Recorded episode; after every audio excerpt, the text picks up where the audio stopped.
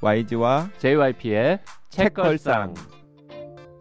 세계관을 걸쭉하고 상큼한 이야기. 와이지와 제이와이피의 책걸상이 찾아왔습니다. 와이지 강량구입니다. 제이와이피 박재영입니다. 박평 박혜진입니다. 자, 오늘 어, 장강명의 신작 산자들 구체적인 내용을 조금 살펴봐야 하는데요. 그 전에 댓글 좀 읽어보죠. 세바공님, 이게 뭐죠? 그 젊은 작가상, 젊은 작가상 작품집. 네, 네. 작품집 보시고 저는 시간의 궤적, 학인, 우리들, 공의 기원 순으로 좋았습니다. 시간의 궤적은 감정이입 일만 퍼센트였고 학인은 반전이 너무 신선했고 우리들은 왠지 그냥 좋았고 공의 기원은 깜빡 속아서 박흥수와 토마스 군맨을 구글링했네요. 다른 작품도 다 좋았는데 제 마음속에 장려상까지만 언급했습니다. 젊은 작가들 작품이 이렇게 좋은 걸 보니 한국 문학의 미래가 밝아 보입니다. 박평님 추천 감사합니다. 네, 와이지 헤이트 그리아님께서도 오랜만에 선풀을 남기셨는데요. 네, 박상영 작가와 이주란 작가의 글이 좋았다고 네, 읽고 후기를 남기셨습니다. 네, 커피조아님 읽었어요. 좋았고요. 그런데 해설은 왜 있는지 궁금해요. 음. 어떤 해설은 마음에 와닿기도 하고 이해하는데 도움을 주기도 하지만 마치 고등학교 때 입시를 위해 문학작품에서 질문 내고 그에 대한 답을 주기라도 하듯 음. 꼭 이렇게 읽어야 한다라고 강요하는 듯한 느낌도 있어서 어떤 해설은 읽다가 말았습니다. 가끔 소설을 왜 읽을까 싶을 때가 있는데 이 책을 읽으면서 뭐라 설명할 수는 없지만 이래서 읽는구나 싶은 느낌이 있어 특히 좋았습니다. 감사합니다. 네, 야 음. 커피종아님 이 댓글 보면서 저는 고개 되게 많이 끄덕였거든요. 음. 이래서 읽는구나 음. 이런 느낌을 주는 책이었다라고. 저희가 했습니다. 늘 얘기합니다만 어, 세상에는 두 종류의 사람이 있죠. 소설을 읽는 사람과 읽지 않는 사람. 네. 읽는 사람이 많을수록 세상이 좋아지는 거라고 믿습니다. 네, 저도 그렇게 생각하고요. 그리고 이 해설 말이죠. 그 책에. 음. 그 제이와이피도 다 안 읽었어요. 음. 좀 읽다가 좀 거시기 하다 싶으면 그냥 넘기고 음. 네. 꼭 뭐 해설을 다 읽을 필요는 없습니다. 앞에 사... 평론가 앞에 두고 할 말은 아닙니다만. 저도 그렇게 생각해요. 네, 그리고 사실 저는 이제 그 박평 앞에 두고 또 할 말 안 하지만 아, 얼마든지. 어, 저는 지금 한국 문학이 독자들한테 뭔가 좀 더 적극적으로 가닿는데 장애물이 있다면은 저건 음. 저는 한국 문학 비평이 음. 작품의 질을 못 따라가서 그런 게 아닌가라는 생각이 음. 들어요. 음. 이게 서로 같이 같이 올라가는 거거든요. 네, 그래서 그러니까 작가의 성취라든가 작품의 성취를 문학 작품이 따라가지 못하는 것 같고 여기서 따라가지 못한다라는 것은 무엇이냐면은 그러니까 상찬만 늘어놓는다고 해서 그게 좋은 비평은 아니잖아요. 음.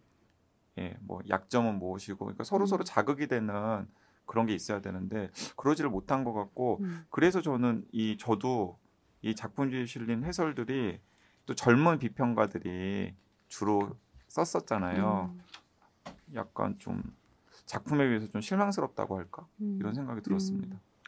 하나만 더 하죠. 브릿지님 젊은 작가상 수상 작품집을 집을 덕분에 완독했습니다. 저는 김희선 작가의 공의 기원이 가장 좋았습니다. 내친 김에 무한의 책도 와. 읽었는데 세상에 저도 얇은 책이 좋습니다. 두꺼운 책은 무서워서 잘 못 읽거든요. 그런데 얇은 책은 다 읽고 좋으면 아쉬워요. 음. 작가님이 좀 더 써주시지. 제이와이피님이 좋아하시는 민음사 오늘의 젊은 작가 시리즈가 대표적으로 아쉽잖아요. 조금만 더 길면 좋겠다. 그런데 김희선 작가의 무한의 책은 두꺼운데도 왜 이리 페이지가 빨리 줄지 조금만 더 써주시지 굉장하다 대단하다를 남발하며 읽었습니다. 두꺼운 책 싫어하는 제이와이피님도 휙 하고 읽으실 책이에요. 책걸상에서 다뤄주세요. 와이지님과 제이와이피님이 무한의 책을 주제로 나누는 수다를 듣고 싶습니다. 책 내용 중에 조현병을 다룬 부분이 있는데 제이와이피님이 나이사 출연진에게 이거 음. 조현병 아니지 하고 확인도 해주셨으면 하고요. 덕분에 좋은 독서 했습니다. 고맙습니다. 제이와이피도 의사인데 이거를 출연진에게 꼭 물어보라고. 심지어 정신과 전문의가 되려고. 될 뻔도 했는데. 될 뻔도 했었는데. 물어봐 달라고. 물어봐 달라고. 네. 뭐 책 네. 전문가 뭐 아니면 뭐 뭐라 그러죠 이게 뭐 팟캐스터 이런 네. 아이덴티티가 더 굳어지는 것 같습니다. 음, 네. 책걸상 애청자분들이 정확하게 알고 계시는 거죠. 무한의 책 재밌게 읽으셨다고 하니까 너무 반가워요. 음. 전 못 봐가지고. 아, 네. 저도 어, 브리지님께서 이렇게 말씀하시니까 한번 보고 싶다는 음. 생각이 들고 아까 그리고 저희 평론가 얘기 너무 좀 박하게 한 거 아닌가 싶기도 해요. 괜히 마음에 걸리네. 박상 앞에 딱 두고. 아 아니에요. 뭐 마음에 걸릴만한 얘기 그동안 많이 하셨어요. 그 정도로 뭘 그러냐 새삼. 아, 새삼. 아. 네, 근데 최근에 그런 비평가들의 글쓰기 방향이나 이런 것도 많이 바뀌고 있는 것 같아요. 그러니까 음. 그런 비판들이 많이 있었던 시기가 분명히 있고 이게 이천십오 년도에 이제 신경숙 작가 표절 사태 이후로 그런 얘기들이 많이 나왔었고 그래서 이제 이런 근데 단행본 안에 실리는 해설이라는 게 되게 많은 그 제한 조건이 있어요. 사실 이 작품에 이 작품을 빛나게 해야 한다. 음. 이 작품에서 어쨌든 놓칠 수 있는 어떤 좋은 부분들을 최대한 많이 발견해서 이 작품을 더 빛나게 해줘야 된다는 어떤 사명감이 있는 그 어떤 목적의식이 분명하게 있는 글인데 어쨌든 이 글들을 이런 형태를 만들어 온 건 출판사이긴 하죠. 그래서 음. 근본적인 어떤 어, 마음의 어떤 부담감 같은 것들이 사실 출판사들에서는 없을 수 없고 예전에 뭐 시인총서 이런 거는 해설을 앞에 실었잖아요. 음. 시작할 때. 음. 그런 문화들이 한때 유효했지만 어, 이렇게 지, 읽어야 된다. 그렇죠. 라는 가이드를 그, 이제 독자들한테 줬던 네, 거죠. 네, 그 번역한 사람 그때는 뭐 영문학자들이 한국문학 비평가이기도 했고 여러 그 포지션들을 다 공유하고 있었던 분들이 앞에 약간 가이드라인 같은 글들을 주고 그게 유효했 어떤 시기들이 있는데 어, 지금은 이제 독자들이 책을 적극적으로 읽기를 더 원하고 이런 분위기들도 훨씬 많고 이걸 또 반영한 이제 글쓰기들이 많이 나오고 있는 것 같아요. 음. 네, 그래서 정, 저는 정말 놀랐던 게 뭐냐면 이 우리가 살펴본 산자들은 정말 장강명 작가의 약간 고집 같은 거 있는 것 같아요. 해설 없고요, 추천사 이런 것도 없어요. 음. 네, 그냥 장강명이 쓴 소설이면 됐지라는 음. 이런 약간의 그런 자부심이라던가 음. 부심 같은 거 일단 있는 음. 장강명 부심? 이게 원고를 읽고 그 고민을 하긴 했었어요. 음. 글이 필요할까? 어쨌든 추천사라는 건 독자들에게 이 책을 또 판단할 수 있는 또 좋은 정보도 될 수 있고 근데 이 십 편 안에 음악의 가격이라는 작품을 보면은 어, 그 작품이 저는 어떻게 보면 이 책 에 대한 하나의 해설 역할을 하는 글이라고도 생각했어요.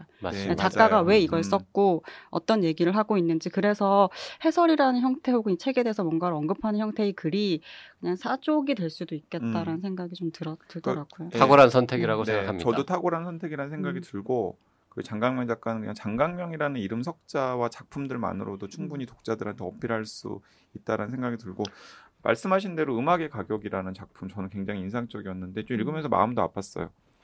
지금 제이와이피나 와이지의 처지, 책걸상의 처지도 약간 좀 겹치기도 했고 그리고 지난번에 장강명 작가가 책걸상 출연해가지고 아마 방송 중이었는지 아니면 방송 후에 간단하게 식사하는 자리에서인지 약간 좀 우울한 얘기를 하더라고요. 그러니까 자기가 데뷔를 한 다음에 성취가 굉장히 많았었잖아요. 음. 상도 많이 받고 그래서 아, 내가 기자 생활을 하는 것만큼은 어쨌든 간에 수입을 얻어서 집에 가져다 줄 수 있겠다라는 자신감 같은 게 있었는데 점점 그 자신감이 사라진대요. 음. 그래서 그때 아, 저 어, 예능 프로그램도 좀 자주 나가보고 그러려고요. 음. 그런 얘기 하더라고요. 그래서 아, 그러면 좀 소모되지 않을까요? 하고 와이지가 제 앞가림도 못하는 주제에 어쩜지 않게 또 또래 친구라고 또 이제 그런 얘기를 했더니 장방윤 작가가 근데 아, 그렇게 해야 책도 좀 팔리는 팔릴 것 같고 음. 그렇게 해야 먹고 살 것 같다라는 위기감 같은 게 든다라는 이야기를 은연중에 했었는데 음. 그런 좀 자신의 자신의 처지와 그러니까 뭔가 컨텐츠를 생산하는 사람의 음. 애환 같은 것들이 이 음악의 가격이라는 에세이 같은 단편 소설이 들어있어서 음. 읽으면서 굉장히 마음이 많이 아팠습니다. 음. 네. 장강명 정도 되는 작가가 글만 써서는 먹고 살 수 없다. 그러면 이 나라는 너무 후진국인 거예요. 너무 후진국이죠. 네. 음. 사실 지금 글만 써서 먹고 살 수 있는 사람이 거의 없을걸요? 예를 들어서 뭐 김영하 작가나 유시민 작가 정도? 근데 음. 그 양반들도 또 이렇게 들어보니까는 그다지 풍족하진 않은 것 같더라고요. 음. 그, 그래서 글, 그래서 비롯되는 수익만은 아니겠죠. 네, 맞아요. 음. 네. 그래서 이제 자꾸 다른 방송 같은 음. 걸 나오고 독자 입장에서 보면은 아 굳이 뭐 이런 책까지 냈어야 했을까 같은 음. 책들도 내고 뭐 그렇게 해야 겨우 먹고 살고 있을 수 있는 것 같다라는 생각. 음. 자, 지금 자연스럽게 이 열 편의 단편 중에서 아홉 번째로 실려 있는 음악의 가격에 대한 얘기를 했는데요. 음악의 가격은 하여튼 글 쓰는 사람하고 음악 하는 사람하고 두 사람이 만나가지고 서로 누가 누가 먹고 살기 힘든가에 대한 음. 어려움을 나누는 뭐 이런 내용인데. 그리고 실제로 그냥 거의 그냥 작가 장강명이 마치 화자로 등장을 하는 거죠. 굉장히 특이한 거죠. 네, 이렇게 네, 네. 갑자기 이 책의 제목도 나옵니다. 심지어 네. 자기가 산자들이라는 음. 책을 쓰고 있다 뭐 이런 음. 얘기까지 나오면서 어, 일종의 작가 후기 같은 거를 소설의 형태로 썼다라고 음. 볼 수도 있고 아까 박평 말씀하셨듯이 작품 해설을 또 다른 작품으로 썼다라고 볼 수도 있는데 열 번째가 아니라 아홉 번째에 실려 있다는 것도 네, 독특하고요. 음. 하여튼 읽다 보면은 어라? 오, 이런 식으로 또 소설을 쓰는 거야? 이런 느낌이 음. 드는 뭐 재미있는 작품이었습니다. 열 개 중에서 박평은 뭐가 제일 애정이 갑니까? 제가 이 작품 제일 좋아한다고 하면 주변 사람들 중에서 저 혼자만 그렇게 이야기하는 결과가 되던데 저는 제일 마지막에 수록된 새들은 나는 게 재미있을까를 진짜 좋아해요. 그래요? 네. 그리고 그 원고를 네. 처음 봤을 때 너무 웃기고 그리고 음. 아, 이 작가가 어, 청소년들의 이야기를 그리고 어떤 잘 쓰기 되게 어려울 것 같은 특히 고등학생 남자들의 이야기를 이렇게 어, 생동감 넘치게 그러면서도 사실 정의에 대해서 이야기하는 소설이에요. 그러니까 음. 어, 우리가 이렇게 정의롭지 못한 어떤 상황에 처했을 때 학생들이 혹은 사람들이 어떤 그 정의를 구현하기 위해서 무엇을 할 수 있을 것인가 그리고 그렇게 할 수 있는 건가 이런 질문을 음. 던지는 작품이 재미있기가 힘들어요. 음. 메시지도 강할 뿐더러 굉장히 당위성이 강하기 때문에 무슨 저런 꼰대 같은 얘기를 하느냐 혹은 음. 어, 저런 당연한 얘기를 하느냐 이렇게 되기 쉬운데 이건 이제 교내 급식 비리 문제를 보고 여기에 어떤 불의를 느낀 학생들이 자신의 방식으로 그 불의를 이제 타개해 나가는 이런 어떤 모험들을 다루고 있는 이야기인데 저는 이게 너무 풍자적이기도 하고 약간 재밌기도 하고 좀 슬프기도 하고 그래서 이 작가가 가지고 있는 그 내공에 대해서 좀 놀라게 된 작품이 바로 이거예요. 음. 아, 그 이야기를 듣고 나니까 음. 박평은 정말 세상에 대해서 아직도 애정이 있는 따뜻한 사람이네요. 음. 이 열 편의 소설 중에서 가장 뭔가 희망이라든지 음. 어 그래도 우리가 무엇인가를 할 수 있다라는 아니 그래도 우리가 무엇인가를 해야 하지 않을까 음. 그래도 세상은 변할 수 있어 이런 음.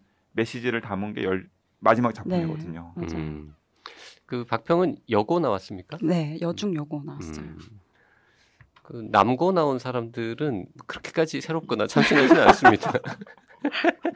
우리도 다 뭐 시대는 다르지만 네, 경험해본 이야기들이라서 음. 어쨌든 그 요즘 아이들 확실히 취재 열심히 해가지고 음. 썼다라는 거 장강명 작가가 고등학교 시절에는 이러지 않았을 음. 거거든요. 그 네. 순서도 장 작가가 정했습니까? 순서는 좀 논의를 같이 했던 것 같아요. 그리고 아, 유일하게 이거를... 한, 한 일입니까?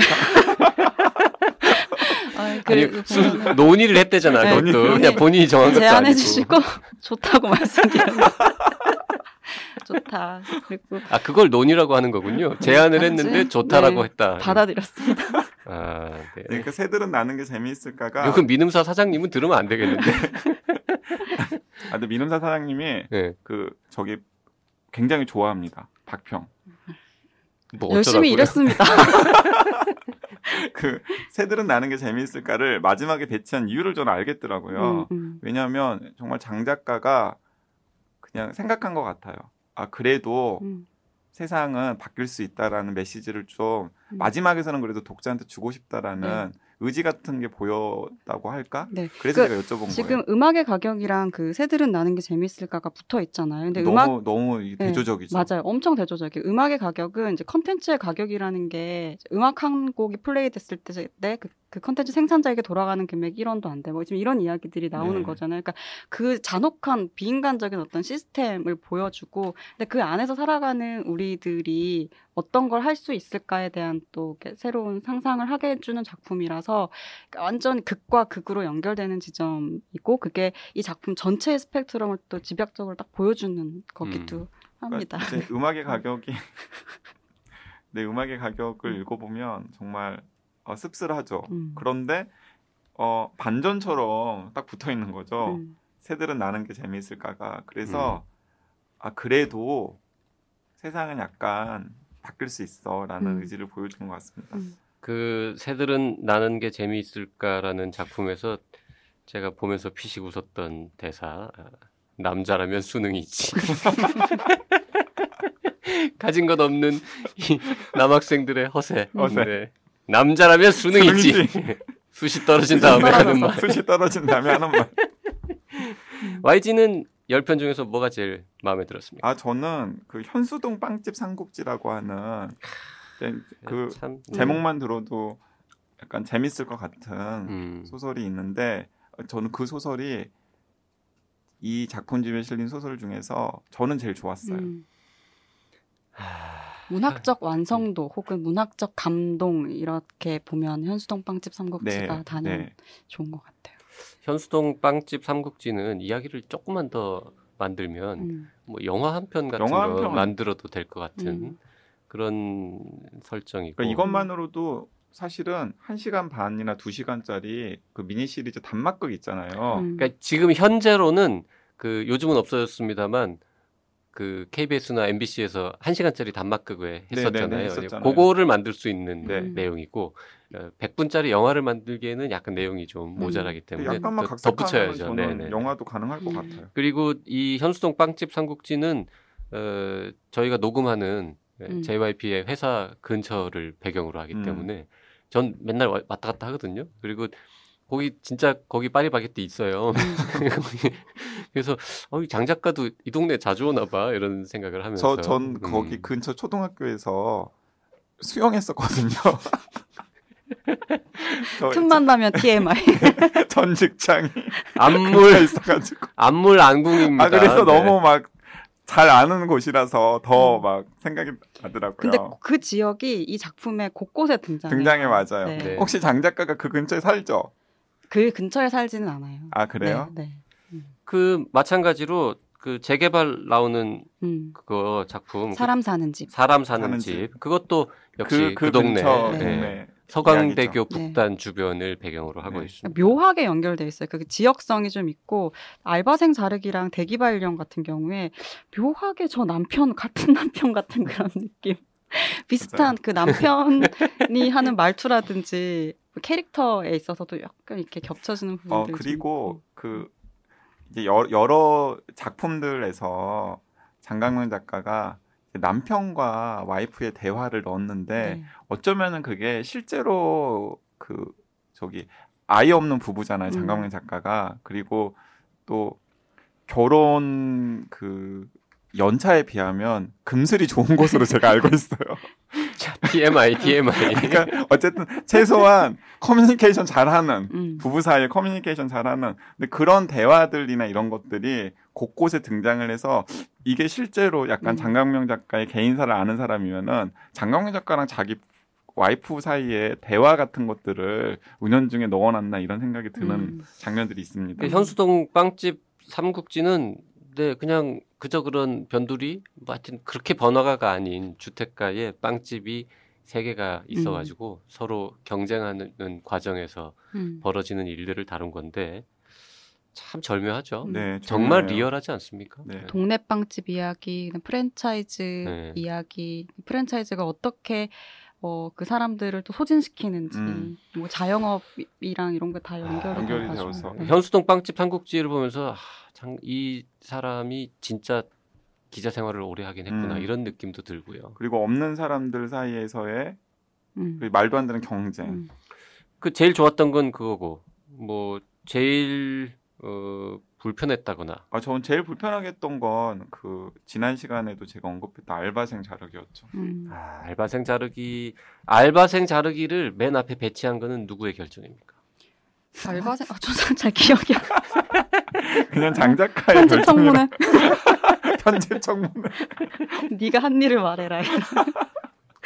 근데 알바생 자르긴 제목부터 일단 가장 시선을 확 끌고요.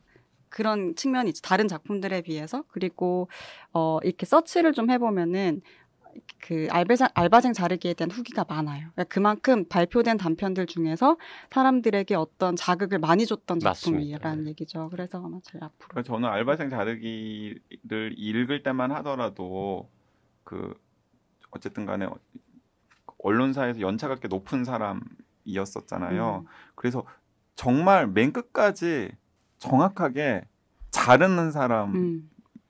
입장에서 고개를 끄덕끄덕하면서 읽었던 거예요. 음. 그러다가 이제 맨 마지막에 반전이 있잖아요. 음. 그 반전을 보면서 좀 뭐랄까 많이 망가졌구나 음.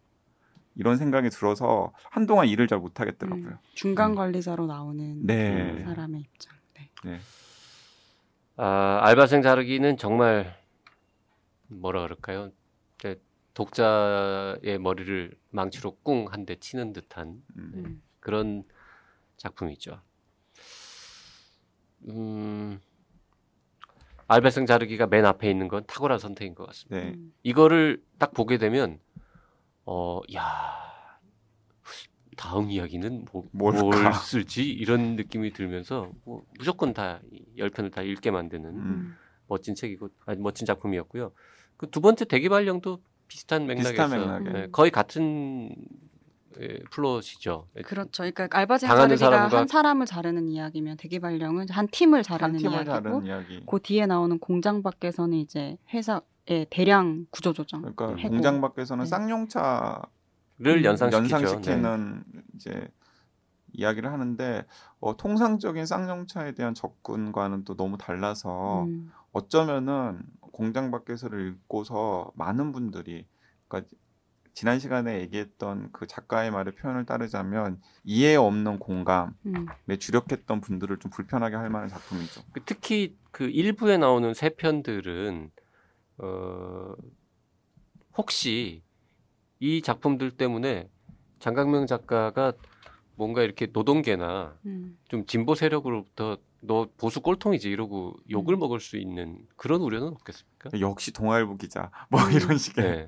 그런 비판을 받을 수도 있겠다 음. 싶은 음. 뭐 걱정 아닌 걱정을 음. 하면서 좀 보긴 특정한 했어요. 특정한 입장에 네. 서서 변호하지 않기 때문에 네. 그런 생각을 할 수 있는데 저는 그 지점에 그냥 이 작품의 오히려 탁월함이라고 생각하고 그러니까 특히 공장 밖에서가 어떻게 보면 가장 읽기 힘든 작품일 수도 있거든요. 그 갈등의 그러니까 을과 을의 싸움이라는 게 너무나 적나라하고 보기에 가슴이 아픈데 네. 그 작품에서 되게 빛나는 문장이 있었어요. 그러니까 회생 계획이 해고 계획이었고 해고 계획이 회생 계획이었다. 음, 이게 음. 사람을 자르는 것이지만 회사가 살기 위해서는 사람을 잘라야 하고 음. 이, 이 것에 굉장히 아이러니한 상황인데 이게 우리가 반박할 수 없는 그러니까 우리가 살아가고 있는 현실 인 것 같아요. 그래서 이게 한 사람들을 최대한 많이 보여주고 그 사람들이 이전 투구할 수밖에 없는 그 시스템을 보여주고 있는 거여서 어, 뭐 그런 작품을 좀 다 읽으면 그런 생각보다는 이 작가가 뭘 보여주고 싶었나 하는 게 충분히 전달되지 않을까라는 생각이 음. 들어요. 그 저는 앞에 일부에 나오는 세 편이 다 훌륭하다고 생각은 하지만 음. 만약에 아무도 안 물어봐서 제가 자문자답하는데 어, 열 개 중에 물어보려고 했었는데 그러니까. 열 개 중에 뭐가 제일 좋았냐라고 물으신다면 저는 오히려 이 삼 부의 첫 번째 나오는 버티기의 첫 번째 작품인 모두 친절하다 아. 라는 작품을 꼽고 싶습니다. 왜냐하면 이게 제일 덜 슬퍼요. 그리고 가장 코믹합니다. 네. 웃픈, 웃픈 네. 이야기죠. 웃픈 그리고 이야기. 이 제이와이피도 어쨌든 이 회사에서 회사 생활을 오래 했고 사무실 이전도 몇 번 해봤고 음. 너무 막 공감되는 거죠. 이거 음. 별거 아닌데 그리고 특별히 누가 뭘 잘못한 건 음. 아니지만 하여튼 이 먹고 사는 거에 힘든 네. 네. 짜증남 음. 그리고 막 정말 짜증은 나는데 누구도 욕할 수는 없는 이 상황들이 계속해서 이어지는데 그러면 약간 뭐 희비극 같기도 네. 하고. 네. 저는 제이와이피가 저렇게 말하니까 갑자기 밖에서 일하고 있는 음. 그 이혜선 기자나 송수영 기자 여기 데리고 와서 읽힌 다음에 그러면 너무 공감할 것 같은데 아 저기 여기에 나와 있는 그 사람이 제이와이피랑 똑같다고 이러면서 아 그렇게 되는군요. 네. 네, 네. 네. 그분들 그 친구들한테는 우리 회사 직원들한테는 안 읽혀야겠네요. 네. 아 근데 보면은 정말 어 막상 제이와이피가 그 모두 친절하다가 좋다고 하니까 음. 대외 활동의 신이나 카메라 테스트도 너무 좋은 작품이었어요. 대외 활동의 신은 진짜 마지막이 너무 좋았던 걸로 저는 기억해요. 마지막에 쭉 네. 자기 얘기를 하는 그 부분이 있는데 어, 우리가 대외 활동에 대해서 약간 뭐랄까 약간 폄하하는 게 있잖아요. 그러니까 취업을 위해서 음. 혹은 스펙을 위해서 이런 이런 것들 결국에 스펙 쌓으려고 하는 거 아니야라고 하는 어떤 시선에 대해서 반격을 하는 이, 그 목소리인데요.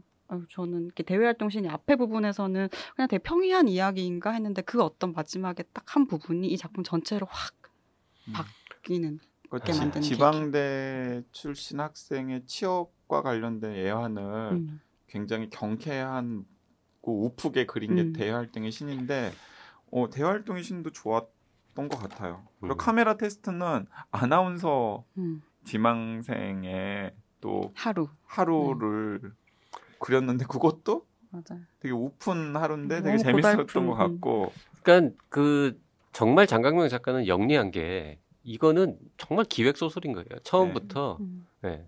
이 십 편에 등장하는 사람들 보세요. 고등학생 나오죠, 음. 대학생 나오죠, 또 취업 준비생 나오죠, 알바생 나오죠, 또 뭐 큰 회사에 다니는 나오고. 사람들도 나오고, 그 다음에 대기업 근로자 노조도 나오죠. 음. 자영업자 나오지 않습니까? 그리고 프리랜서 창작하는 네. 사람들 그리고 나오고. 철거 네 그리고 철거 철거 철거를 당한 어, 철거민 철거 어, 네. 네 이런 분들도 나오고 음. 정말 그냥 한국 사회에서 우리가 누가 봐도 그래 저 저 사람들 저 직업을 가진 사람 저 위치에 있는 사람들 참 힘들지라고 하는 사람들 그리고 더 나아가서는 그냥 우리 대부분이 다 여기 나오는 음. 캐릭터들 중에 하나에는 음. 다 속해 있는 거니까 네.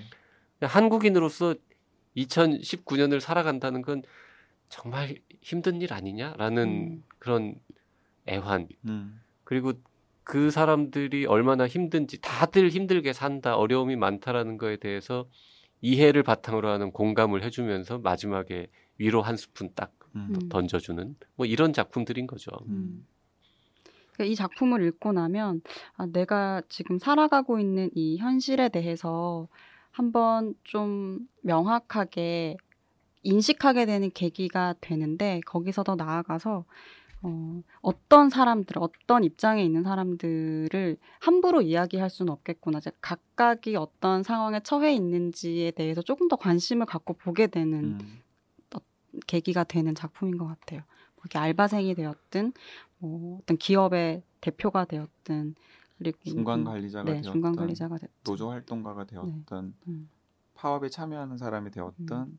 파업에 참여하지 못하는 사람이 음. 되었든 그래서 되게 거대한 벽화를 이렇게 보는 것 같은 느낌이 있어요. 되게 네. 굉장히 많은 사람들이 그 표현 좋은데 네, 아. 이천십 년대 한국에서 진짜 한낮의 노동이라고 네. 할 수 있는 일하는 사람들이 처해 있는 그 환경들을 보여주는 음. 큰 벽화. 그런데 그 벽화의 모습이 그다지 음. 네 뭐 유쾌하진 음. 않죠. 음. 아 그래 저는 그 저랑 개인적으로 친분이 있는 그 시사 만화가 손문상 화백이 가끔씩 이제 한국의 풍경이라고 하는 연작 시리즈 같은 것들을 이제 그리거든요. 그래서 이 산자들이라는 작품을 손문상 화백한테 읽힌 다음에 음. 이 산자들을 그냥 그림 한 장에다가 음. 산자들에 나오는 등장인물들을 그림 한 장에다가 이렇게 그리는 그런 프로젝트 같은 거를 한번 음. 해보시면 어떨까 하는 생각도 음. 들더라고요. 너무 좋은 아이디어 같아요. 좋은 아이디어이긴 한데 약간 오지랖인 것 같아요. 그거는 장강명, 손문상 그분들이 알아서 하실 일인 것 같은데. 아, 제가 이렇게 오지랖만 떨면서 제 앞가림을 못하는. 네, 저희가 지금 뭐 단편들이라서 뭐 음. 구체적인 내용 이야기는 거의 안 했습니다만, 뭐 이 정도로 세 사람이 다 막 감탄, 네, 칭찬하는 경우는 흔하지 않죠. 네, 음. 책걸상 독자들이라면, 청취자들이라면 일단은 이 정도 저희가 장사를 하면은 음. 일단 사시죠. 음. 대표작인 것 같아요. 음. 저도 음? 그렇게 생각해요. 네, 장강명 작가의 음. 대표작이. 어, 장강명 작가의 네, 대표작. 대표작. 우리 심지어 이천십 년대의 난소공이다. 음. 네. 뭐 그런 표현까지 쓰지 않았습니까? 어, 대표작 될 것 네. 같고, 어 우리 이거 책걸상에서 팔까요? 많이 사주세요. 어, 민음사에서 책걸상에 공급을 하시죠. 그럼 책걸상이 책걸상 독자들한테 팔아볼 테니까. 제안해 보겠습니다. 요새 책걸상이 에, 먹고 살기 힘들어가지고 여러 가지 고민하고 있습니다. 그러니까 네. 그 음. 이제 저희가 독지가로부터 후원을 받았잖아요. 음. 근데 후원을 받은 어, 어, 어영부영하다 보니까 일 년이 지나버렸어요. 음. 그래서 이제 이제 앞으로 일 년 동안 어, 어떻게 하면은 먹고 살 수 있을지. 그러니까 이천이십 년 여름쯤까지 저희가 제작비를 마련했는데 음. 이천이십 년 하반기부터는 또 살 길이 막연하거든요. 음. 어떻게 하면은 버틸 수 있을지 음. 고민 중입니다. 음. 뭔가 구체적인 그림이 그려지면 청취자분들께 알려드리도록 하겠습니다.